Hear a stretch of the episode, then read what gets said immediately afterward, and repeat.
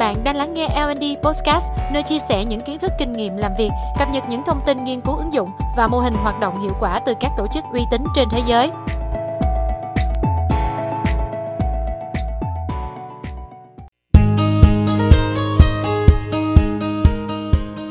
Chào mừng bạn đến với tập số 30 của L&D Podcast.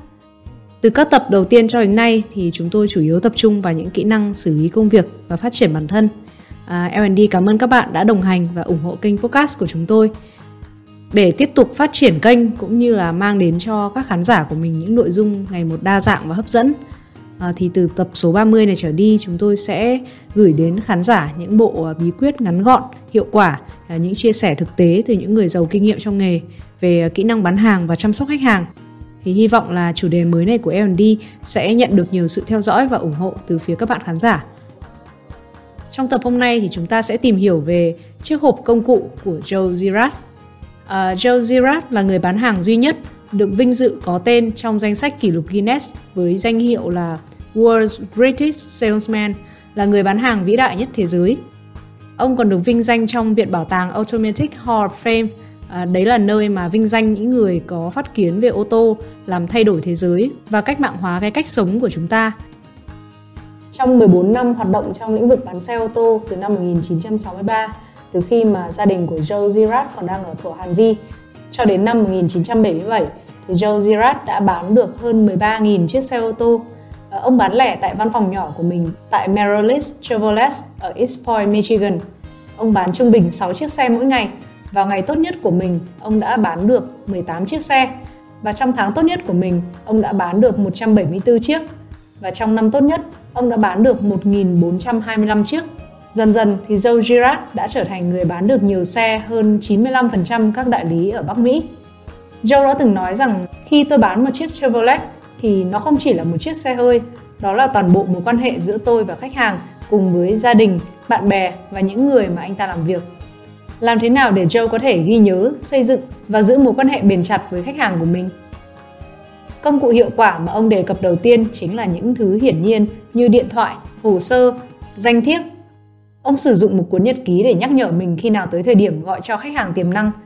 Theo ông, việc khách hàng hài lòng với dịch vụ chính là lời đánh cược hời nhất cho việc kinh doanh sau này. Đó là lý do ông luôn giữ gìn hồ sơ thẻ khách hàng suốt bên mình dù luôn có một bộ khác trong máy tính ở văn phòng hoặc là ở một nơi an toàn. Trong đó hai bộ thì luôn được cất ở tủ chống cháy của mình theo ông, tất cả những cái thông tin về khách hàng là tài sản quý giá nhất. Nếu có chuyện gì xảy ra, ông sẽ không thể nào kiếm lại được toàn bộ thông tin đó nữa. Đầu tiên, về việc xây dựng hồ sơ khách hàng.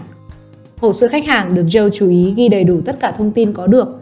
Mọi thứ về khách hàng như con cái, sở thích, đi lại, bất cứ thứ gì ông tìm hiểu được về họ. Những thông tin này giúp ông tìm được cách thức để nói chuyện với khách hàng, qua đó xây dựng mối quan hệ và tạo dựng lòng tin, đó chính là cơ sở để ông mở ra mối quan hệ hợp tác lâu dài. 2. Thư cá nhân Một chiếc thiệp nhân ngày sinh nhật dành cho khách hàng hay những người thân quen của họ luôn tạo cho khách hàng sự bất ngờ và ấn tượng. Ngày nay, những chiếc thiệp hay email chỉ tốn rất ít chi phí hoặc gần như miễn phí, nhưng có thể giúp bạn nhắc khách hàng nhớ đến mình. Hãy nghĩ xem bạn có thể mang lại lợi ích gì cho khách hàng. Kể cả khi bạn muốn giới thiệu đến khách hàng một chương trình mới hay một món đồ mà khách hàng đã quan tâm trước đây. Việc gửi thư cá nhân hay thiệp cho khách hàng cho thấy rằng bạn luôn quan tâm và nhớ đến họ. 3. Danh thiếp, công cụ bán hàng nhỏ nhưng hiệu quả. Nhân viên bán hàng nào cũng có danh thiếp hay tiếng Anh gọi là business card. Phần nhiều không sử dụng hết 500 chiếc một năm, nhưng Joe đã dùng rất nhiều để có một tuần làm việc hiệu quả. Ông thậm chí tung hàng tập danh thiếp trong suốt các sự kiện thể thao mà ông tới.